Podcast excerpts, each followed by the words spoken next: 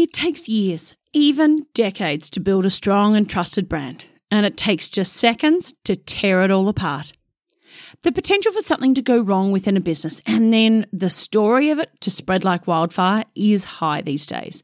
And the sad thing is, too many businesses are in denial about needing to be proactive and plan how to communicate in a crisis so that they protect their business and their livelihood.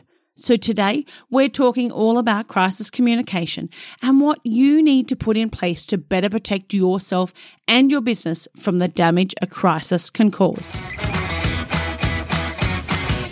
The Simply Standout Marketing podcast is for you, the small business owner wanting to supercharge your marketing with simple, actionable strategies and inspiration so you can smash your goals and grow your business. Now it's your turn to discover what actions to take to make your business truly stand out and succeed. Let's get started. Hi, it's great to have you here with me today. I'm Nikki O'Mara, the founder of Simply Standout Marketing. Today, we need to have a chat about what to do before something goes wrong in your business. Look, I've worked in marketing and public relations for over 25 years, and in that time, I've handled more than my fair share of business crises, both big and small, and learn the hard way what happens when you don't have a plan. The first crisis I ever dealt with was when I was not long out of university and my boss was investigated for fraud, which saw me in charge of a PR nightmare that attracted both national and international media attention. Fortunately for the organisation, it was before the time of social media, which would have made the situation not only harder to handle, but also would have made it far more damaging. From that day forward, I learned everything I could about crisis communication to avoid ever having to be put in that situation again. Since that day, I've helped clients deal with the effects of disgruntled and fake customers taking to the internet, staff, job losses, and major business restructures. The thing is, by the time a crisis hits these days, it's often too late and a whole lot harder to work out what you need to communicate and to whom. Now, before you say to me, I'm not big enough to be affected, I want you to consider this. Is there a possibility of having your computer hacked or your client details stolen? Could your building burn down? Could a staff member or customer be injured or even worse? Could a product be faulty or tampered with? Or could a client get the wrong advice? And think about having a staff member steal money or trade secrets, or the possibility of sexual misconduct. They are all things that can go wrong, no matter the size of your business. And it's something where a little pre planning can go a long way to protecting your reputation and your business. Have you ever given much thought to the possible effects of a crisis like one of these could have on your business? A crisis, even a small one, can end up costing your business in lost sales, lost clients, compensation, loss of staff, trust, and of course, reputation damage. Just one poorly handled crisis can undo all of your hard work and take you months and even years to recover from. That's not something I ever, ever want to see for you. One of the best examples of crisis communications done well was when seven people sadly died after taking the over the counter paracetamol brand Tylenol in the US, which had been tampered with. Johnson & Johnson, the makers of Tylenol, immediately stopped production. They ordered a national withdrawal and ran ads to warn customers not to take their product. Six weeks later, they released the first ever triple lock tamper resistant container. A crisis like this can totally annihilate a brand even as big as Tylenol. But Tylenol's immediate and transparent response to the crisis and their focus on their customers instead of profit is what is thought to have actually helped them regain their market share on the long term. One thing you most likely have never heard about and is crucial in a crisis is the golden hour. So, when a major crisis happens, the rule is you need to get information out about the situation within the first hour, which is what we call the golden hour. Now, imagine there's an incident which involves, say, calling emergency services at your work. You're not going to have time to effectively work out who, what, why, where, and how to communicate, plus deal with the crisis. So, what do you need to do to help protect your business from a marketing and communication point of view? The easiest and most effective way to protect your brand is actually to create a crisis communication plan. Now, this doesn't have to be long and convoluted, but the bigger the risks, the more planning and preparation you need to do. I find the most effective way to develop a crisis communication plan, which I've made plenty of, is in three parts plan, respond, and recover. Let's start with the planning side of things. First up, you need to identify what could go wrong in your business and write down a list of these and the possibility of each occurring.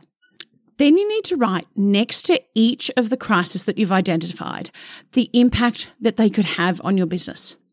Some of the most common issues for businesses are negative online reviews, trolls, losing your client data, or even losing your social media accounts to hackers, power outages, and damage to property.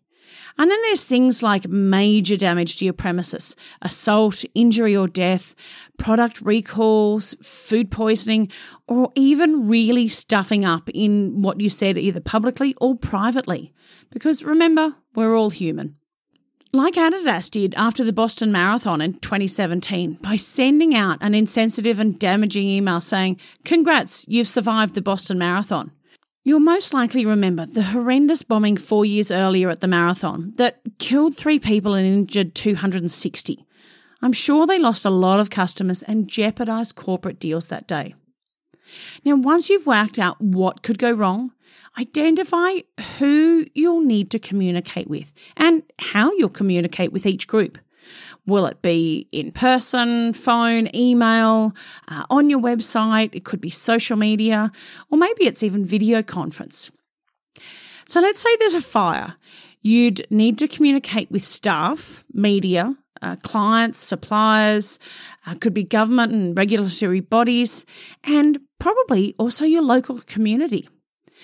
You might send a text message to all staff, meet with the staff working that day, prepare a media release, email clients and suppliers, put a message on your website homepage, plus phone any government bodies required. If you had children, uh, the elderly, or pets in your care, you'd have to go even further and say have the ability to bulk SMS their carers. That might sound simple to do, but do you have all your staff mobile numbers saved in your phone? Do you have a client and supplier email database? Or, if necessary, a list of customer mobile numbers? Do you have the contact details of the local media? And is all of this updated and have you tested it to make sure it works? Next up, you need to decide who's on your crisis response team. This is just as important to solo operators as it is if you've got a staff of, say, 50 people, because you should never manage a crisis alone. So, write a list of names, contact details, and responsibilities of the people who you'll call in a crisis to either advise you or be in charge of, say, crisis management, communication. You'll have someone for legal, HR, customer service, and even operations. You'll also need a designated media spokesperson. Now, you have a list of what could go wrong and the impact it could have on your business, who you need to communicate with, and how you're going to do it. Plus, you know who to call on to be part of your crisis response team. Okay, so you've done your planning. Now it's time for the response part of your plan.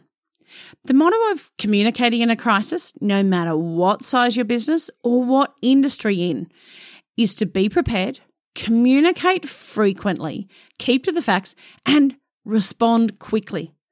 For each major scenario that you've identified, it's important to write down key points that should go in your messaging. Think about the concerns that your employees, customers, and community will have.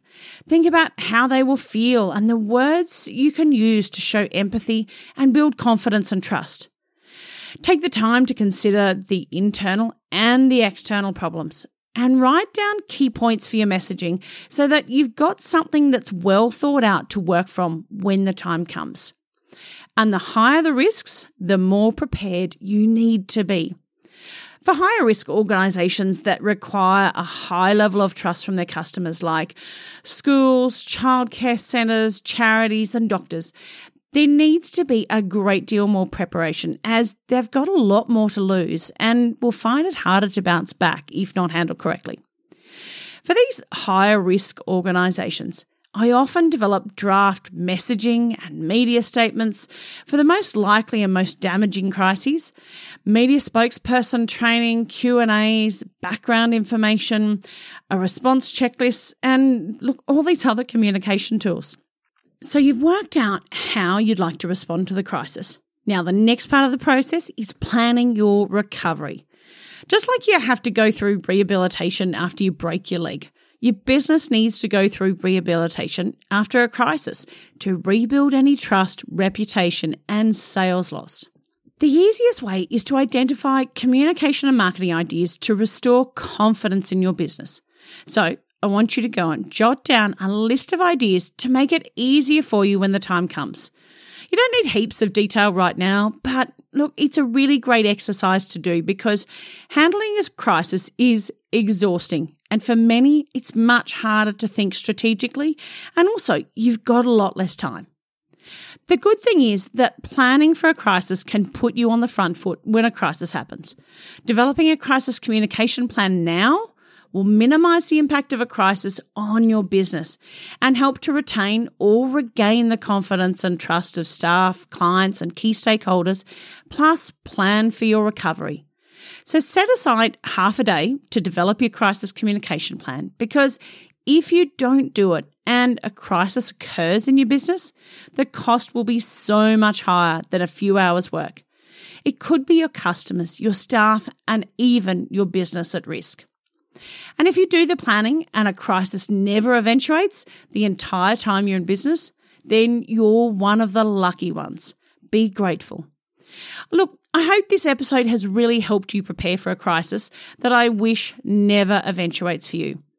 If you love what you've just heard, please share this podcast with your friends, family, and colleagues. Thanks so much for spending time with me today. I'll see you in the next episode.